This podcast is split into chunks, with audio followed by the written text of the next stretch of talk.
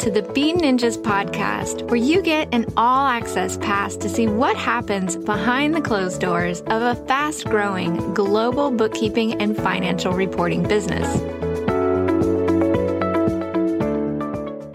Hey everyone. On this week's episode of the Bean Ninjas podcast, I chat with Jade Green from Business Engineered. She's got a really interesting story around scaling up a business that ultimately didn't make her happy and the change in direction that she took. And we also had a good chat about team building and company culture and having happier humans in the workplace and outside.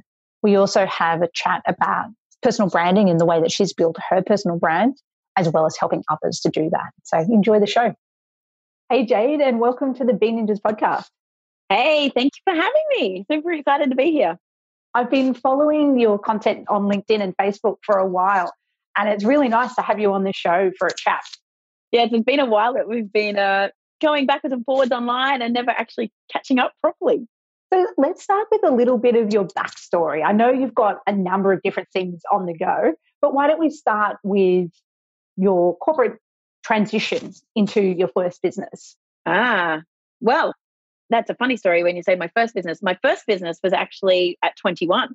So I had a a modeling and promotional agency and accidentally ended up with a dressmaking business on the back of that as well from 21 to 25 and a bit before getting into corporate recruitment life for 13 years. So got into headhunting and recruitment. I was your quintessential Pitt Street worker in Sydney wearing the three piece pinstripe man suit and my black dark frame glasses, toting my Prada bag and my shiny, shiny patent shoes, doing the grind under the fluorescent lights like up to 20 hours a day. And that was good times, right? I really was doing all the shoulds at that stage.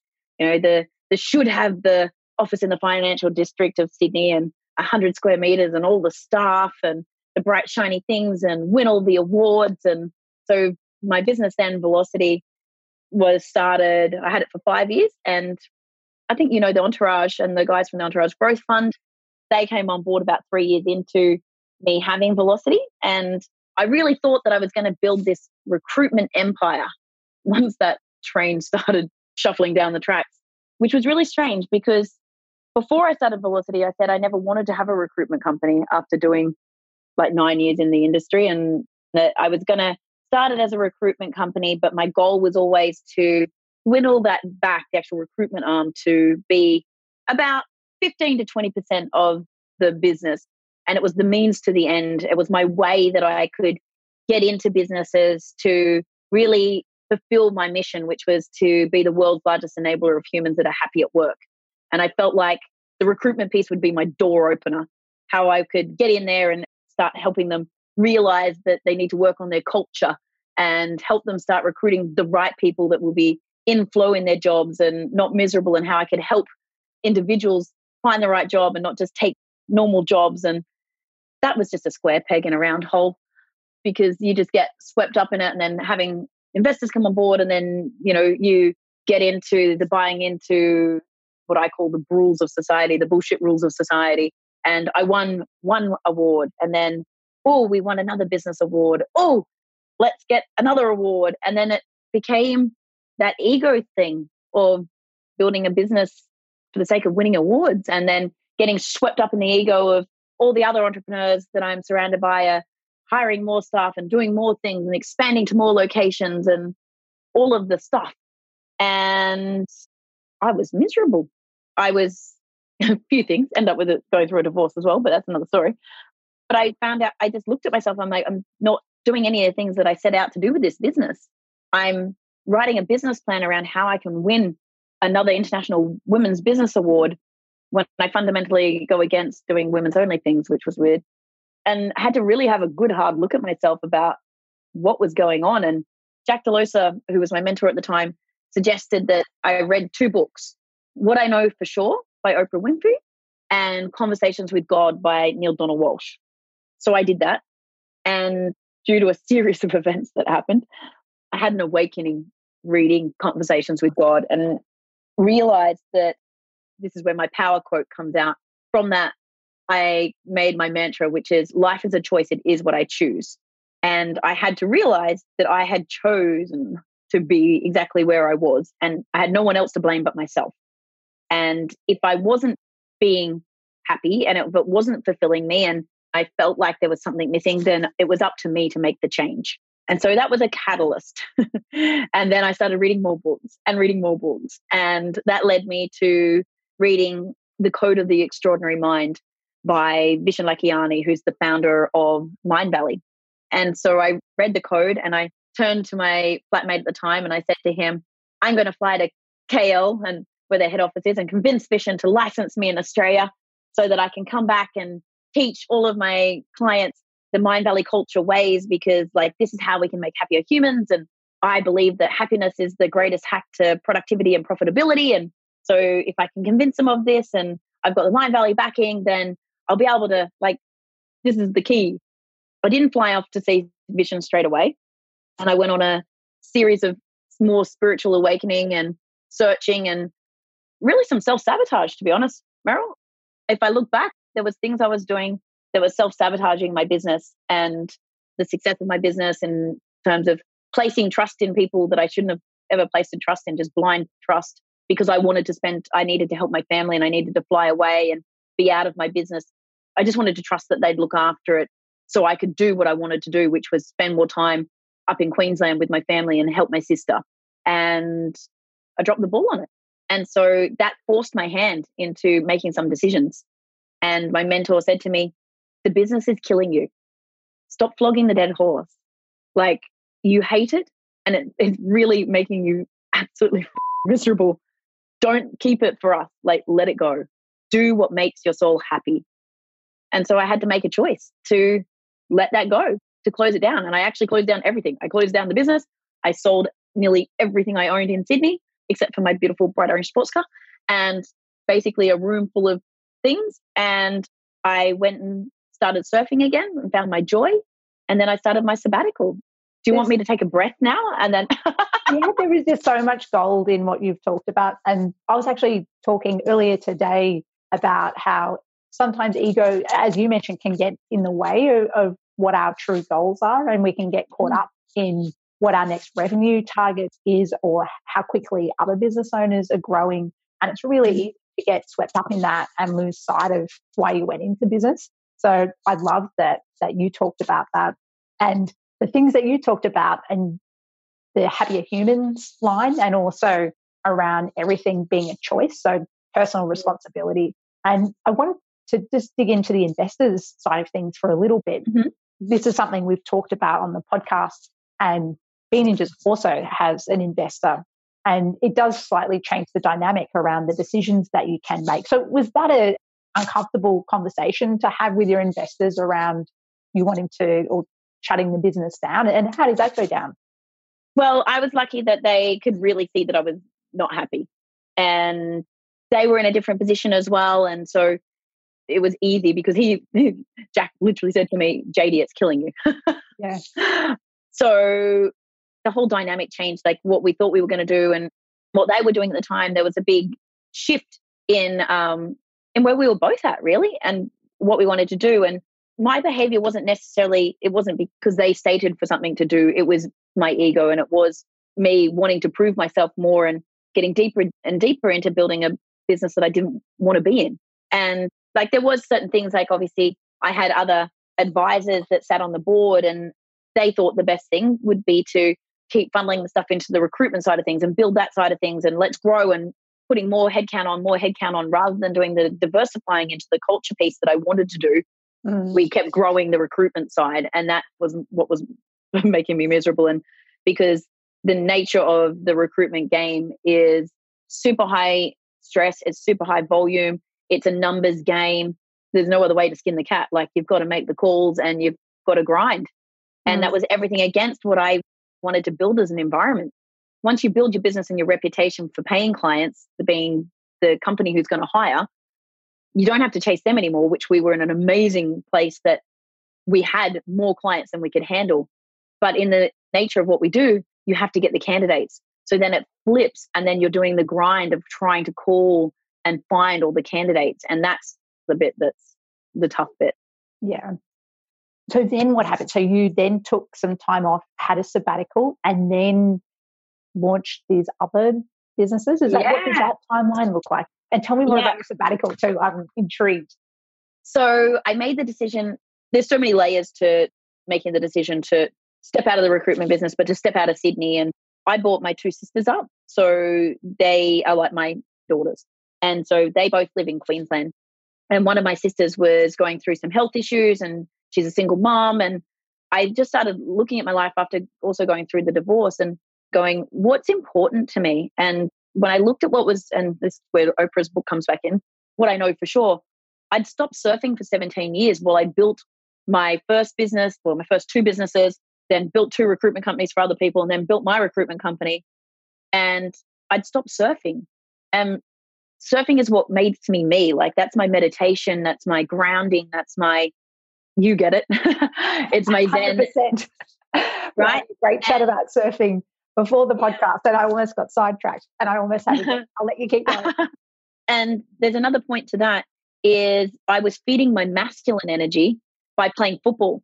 Like not only playing football, I started an American football league for women in Australia. I started the only American football league for women in Australia and was doing that at the same time as running my recruitment startup. So I'm out there tackling things and banging shit and yelling at people. And then I'm playing national football, touch football, and that's super competitive and heavy. And I'm all up in this masculine energy. And that really wasn't serving me. And I wanted to go back to re getting in touch a little bit with my feminine, um, but being more rounded. And I was feeling called to being back to my family. My nephews were growing up without me seeing them. My other sister got pregnant and I wanted to be around for the birth and to support her. And so there was all these decisions. What I didn't know what I wanted to do though was, okay, what do I want to do next? What business do I want to do? What do I want to do? And I was like, well, I love sport. Maybe I could be a personal trainer. Oh, I was a lifeguard. Maybe I'll go back to lifeguarding. Oh, firefighter. My best friend's a firefighter. Maybe I'll be a firefighter. uh, and then I turned up with my dad and he's like, You're going to join the SWAT team or something, aren't you? And I'm like, Oh, I've always wanted to be on SWAT team. and so these are like crazy ideas running through my head, right? But then I found a friend of a friend suggested that I did this business accelerator because he knew that I was a learning junkie and any chance to be in a training room, I'm there, throw me in.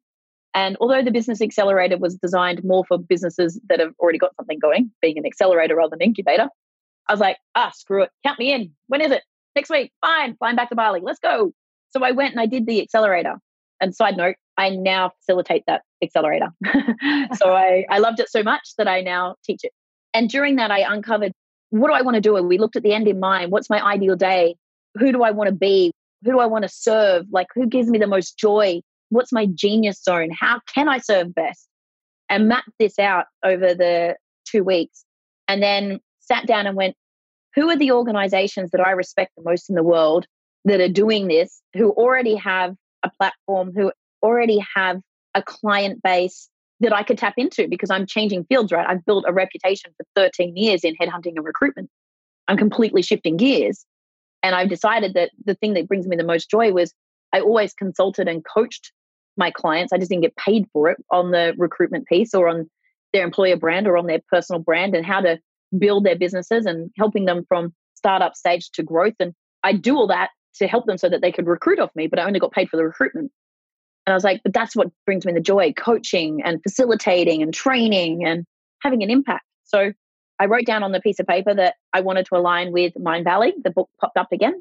Mindvalley and Entrepreneur Resorts Entrepreneurs Institute, who was doing the course at the time. So I left that course on the Sunday and I flew to Barcelona to where Mindvalley was having their very first Mindvalley University so that I could go to a three day seminar with Neale Donald Walsch, whose book was the catalyst for my getting a divorce basically and changing my life. And at the very end of that month in Barcelona, I did a meditation session, a seminar called Becoming Extraordinary with Vishen, who wrote the book.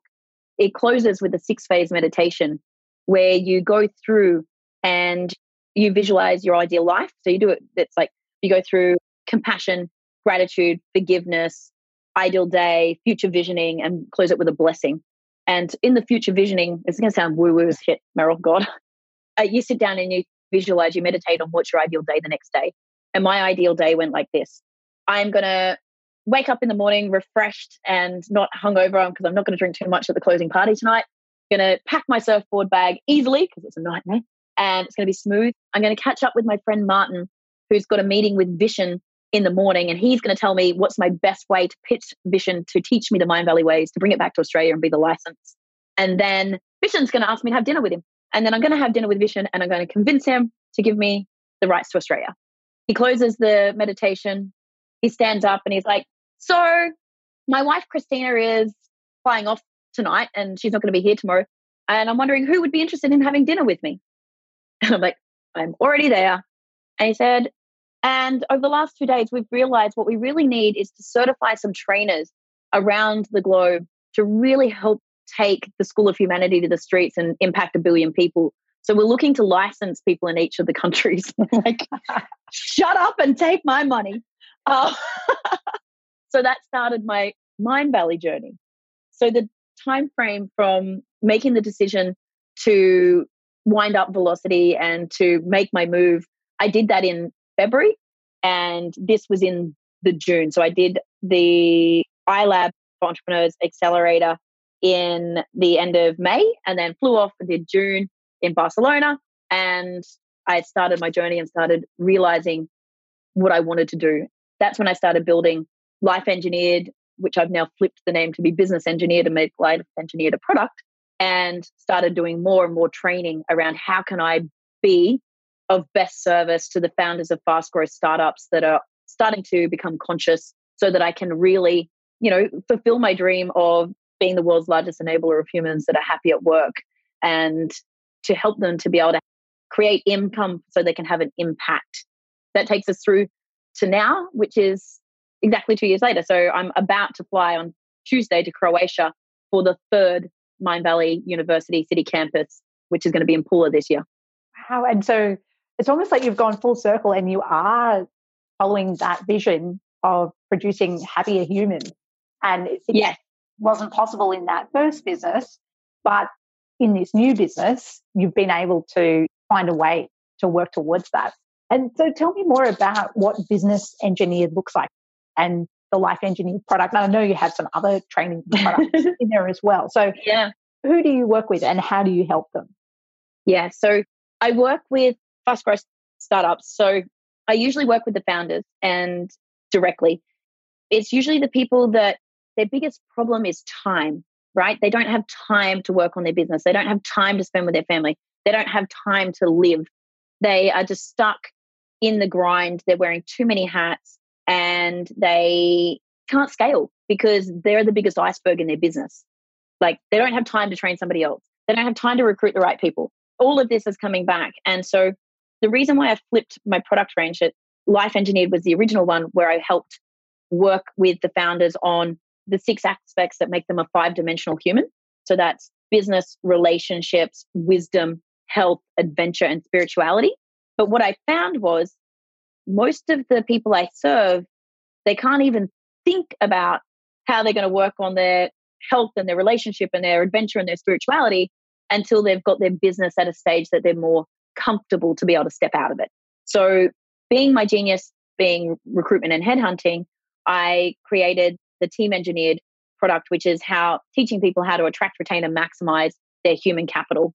So, how to build an attraction strategy and employer brand so you can attract world class talent, how to retain that talent in the business, and how to maximize every human's potential within the business. So, that's about helping them get into flow states, which led me to then going back to Entrepreneur Resorts and Entrepreneurs Institute to become a certified flow consultant and performance consultant because really getting to understand the personality types and how to get teams into flow to be able to make sure that people are happy.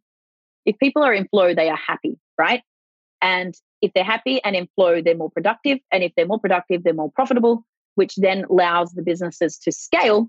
And therefore, the business owners can start looking at the other aspects of their life. That's why we flipped that. And then because of that, though, we started to find that, wow, the founders really need to increase their personal branding, not only for generating business so business is attracted to them and partners attracted to them, investors are attracted to them, but also so they can create an employer brand so talent is attracted to them. And someone shook me one day and they're like, you know, you're like the LinkedIn queen, right? And, you know, personal branding is your thing. And I'm like, huh? really? I'm like, oh, actually, yeah, that's actually how my whole, that's how I actually got everything that I'm doing right now. It's my personal brand. I've gone from having 6,000 connections on LinkedIn when I closed Velocity to not even knowing what I'm selling, but keeping my brand alive and delivering a message over the two years and having 25,000 followers on LinkedIn. so obviously that's where I serve as well now. And it all sounds like, holy crap, there's like what going on there. But believe me, they all interlink. And to really shine in each of them, you need to work on each of the elements. Yeah. And I, I understand it completely as a founder myself, where you know that you want to work on these aspects of your life, but it's only when your business is at a certain level that you can do that. And I know the first couple of years of Bean Ninjas, I had to make sacrifices so mm-hmm. that I could grow the business to the point to hire people to then be able to remove myself from some of the operations. So I think that's really clever that you've identified that. And if you can help people with their teams and with their systems and help the founders step out a little bit, then they can focus on these other things. And I had some yeah. questions for you around the attract, retain, and maximize in terms mm-hmm. of building teams. So if you were working, yeah. if you were going into a business to work with the founders and they haven't come from a, an HR or recruitment background themselves. Yes, they might have been a manager back when they were working as an employee. Mm-hmm. They probably don't have a lot of structure around their employee processes. Maybe they've got five to 10 staff. How would you approach going into fixings? Because there's probably a lot of yeah. gaps, people not in the right places, maybe the uh-huh. right. So, how would you, because there's probably a lot of things to fix. Where would you? Yes. So, one of the key things is often if we've been managers in businesses in corporate, we've managed one department or one division, and they usually a similar personality type to us. And when we become a founder, like say you're an accountant, right?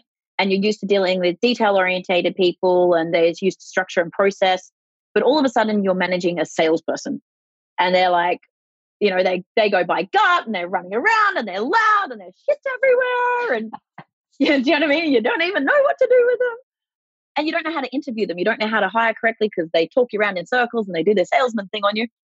Where I would start is getting everyone profile tested and understanding what the genius is of each of the people that are currently in the business and getting each other to understand how to communicate with each other. And then doing a task audit on everything that gets done in the business right now. Then I get them to do their ideal day in three years' time. So, what's the ideal day for the business in three years' time? Then work backwards from that in terms of what tasks will need to be done on a daily basis if you're living that. So, if you say, we want to triple our revenue, we're going from 1 million to 3 million, and we're going to have X amount of customers, and we're going to have this platform. We go, okay, great. What are the daily tasks that need to be done to achieve that? And then we can work out a role architecture what roles will the business need to support that? Now we look at the current team. Oh, first, sorry, and then we look at the energies and the profile that's best suited to each of those jobs. And then we look at the current team and we go, okay, who's doing what now? What is inflow and what's out of flow? And what can they pick up along the way? But most importantly, what can they get rid of? Because too much founders are hanging on to shit that they shouldn't. And a lot of the time when I tell them to recruit, it's not about recruiting full time staff right now. And half the time they can use virtual assistants and streamline their processes to get a lot of the stuff off the plate first and make sure they hire the right next person that's going to get them to the growth that they need to have. And sometimes we hire because it's the thing that we least want to do. And we don't think about the consequences of that, about not having it being set up first. Because if we don't know how to do it, it's not in our genius and we don't spend the time up front to make sure that we learn a little bit before we hire, we end up hiring the wrong person and it all falls down, then it becomes too hard, and then we get back on the wheel again. Yes. And you mentioned the relationship between personal brand and team culture and hiring. What are mm-hmm. some of your thoughts around making your own workplace or your company an attractive place for potential team members? Yeah. So if you think of all the unicorn businesses, right, and any of the fast growth startups, the difference between them and solopreneurs or small businesses is they've had a visible leader. They've had someone that is being able to set the vision and share that with enough people that people want to come on board, like even for free, right? If you are able to build your personal brand and share your vision and really get people along a journey, then the people, if you build it, they will come. So it's super important to think about all the ways that you show up in the world, that you're consciously creating it. You're like, if you're going to a networking event, you're thinking before you go, in three months' time, I'm going to need a salesperson. And that salesperson could be at this event. How do I need to show up? And that's like image wise, that's communication wise, that's, I hate the term an elevator pitch, but for the sake of people understanding what I'm talking about, like how are you going to do your intro? How are you going to say what you do? So there should be a way that you do that that is visionary and storytelling that invites people to ask questions rather than my name is Joe and I have a company that does X and we're accountants and we help Y. Like, like, do you mean? If you're talking about I help businesses to save time, free up cash flow, and do it with ease so that they can have more impact on humanity, then people are like, what now? So a personal brand is everything. It's like how you show up all of the time. Most people think it's just like what your LinkedIn profile is or what your pictures look like online. It's not. It's how you show up in your team. So, what's the character traits that you want to embody? What's the feeling you want people to leave a staff meeting with when they have it with you? When you interview someone, how are you perceived by that person? Because in interviews these days, the war for talent is real. So you are getting interviewed as much as you are interviewing them. So how are you dressed? How are you showing up? Are you on brand? What's your communication style? What's the message? What's the feeling? How are you going to roll them into your journey? Then are you showing up online in the same respect? So if someone actually goes looking, they're attracted to you. They're not repelled by your profile or they just think it's blah, like beige, moving on, next. There's just so many aspects to that. And that builds out as not only your personal brand to attract the clients and the partners and the investors, but that's how top quality talent is looking at you as an employer and an employer brand. I like that line. They're interviewing you as well. It's not just mm-hmm. one way. I imagine the best people out there have options. So it's uh-huh. just about who you want to bring into the business. Yeah. The best people out there are not looking for jobs. Yeah. They're not looking for jobs. They're definitely not trolling Seek. They're not like, the only time you catch those is if they've been pissed off by their boss that day and they jump on and have a quick look. But then your ad better sing like to get them. But where an employer brand or your storytelling and you you stepping up as a visible leader happens, if you start really building a culture and making waves, then the people that are working at the competitors or that they start taking notice. Like if you show up to be attractive, like you're showing up where they show up and they start seeing you, then they're like, what are you doing? And they might want to have a conversation with you. They don't even know why yet. Yeah. Before we wrap up, Jade, I wanted to ask you about your book as well. Tell me about yeah. Is that Ignite Your Life for Women? Have I said the name correctly? You have, you have. Funny story. Public writing is my biggest fear, paralyzing. So much so that I didn't even do my personal branding or promote the book until I was standing in line and at the airport and they were calling my name to get on the plane to fly to San Francisco to do the book launch. my sister's like, Dad is going to kill you. Like, oh my God, you're dead.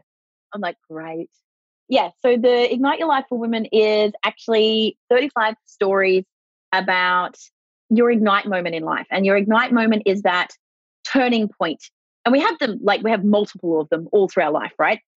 But we had a couple of areas that they wanted to cover in the book, and that was like relationships, health, business, and consciousness. When we started talking, I spoke to the editor, and they're like, We know that you have the stories and like all these different stories. And they teased out of me to go back to my childhood. And so my story is really from trailer and trauma to triumph. And what I love about the book is that you have a power quote. There's a story about, like a backstory on the Ignite moment, and it's what you did with that moment. It's not about getting down in the depths and staying in the wallow of like how shit your life was. It's like, what was that moment that was the turning point? And then how did that help you get to where you are? And then we give an action step. So, an actual step of what you can do to live a more exceptional life. So, yeah, that's super cool. And what's even more cool is from, I actually coached the lady who created the series, JB Owen, and I coached her on her LinkedIn and personal branding. And then from going to the book launch and sort of working with her during that process, she actually invited me into the business. And I'm now the proud co founder and driving force behind the Ignite Institute, which is by authors, for authors, with authors. And I'm going to be teaching all of my personal branding, my business accelerators, my how to build courses, how to have more of an income so that you can have more of an impact on the world for anyone who is an author. So that's my new side project. Just to fit in with all your spare time. Yeah, heaps of spare time. Like we said today, no surfing today. well, Jade, it's been fantastic having you on the show. I really enjoyed our, our chat. If our audience wanted to get in touch with you or work with you, what would be the yeah. best way to do that? Yeah, the best way, as I said, LinkedIn is kind of my thing. So that's my social media of choice. You can find me on there just under Jade Green AU. So for Australia, AU. But that's my handle on everything. So if you want to connect with me on any social media, just Jade Green AU. My website is under construction, but it is businessengineered.com. The number one thing that I'm working on at the moment is that personal branding masterclass in Bali, and you can find out all of that on any of my socials. And we'll link to that in the show notes as well. Thank you. Well, thanks so much, Jade. It's been awesome. It has been awesome. Thank you. And I am just grateful for having to be on the show and connecting with you, Meryl.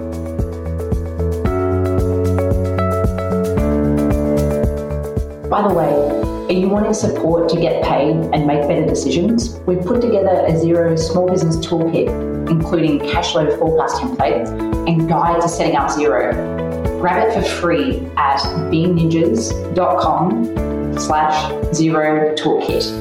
And that's X E R O T O O L K I T.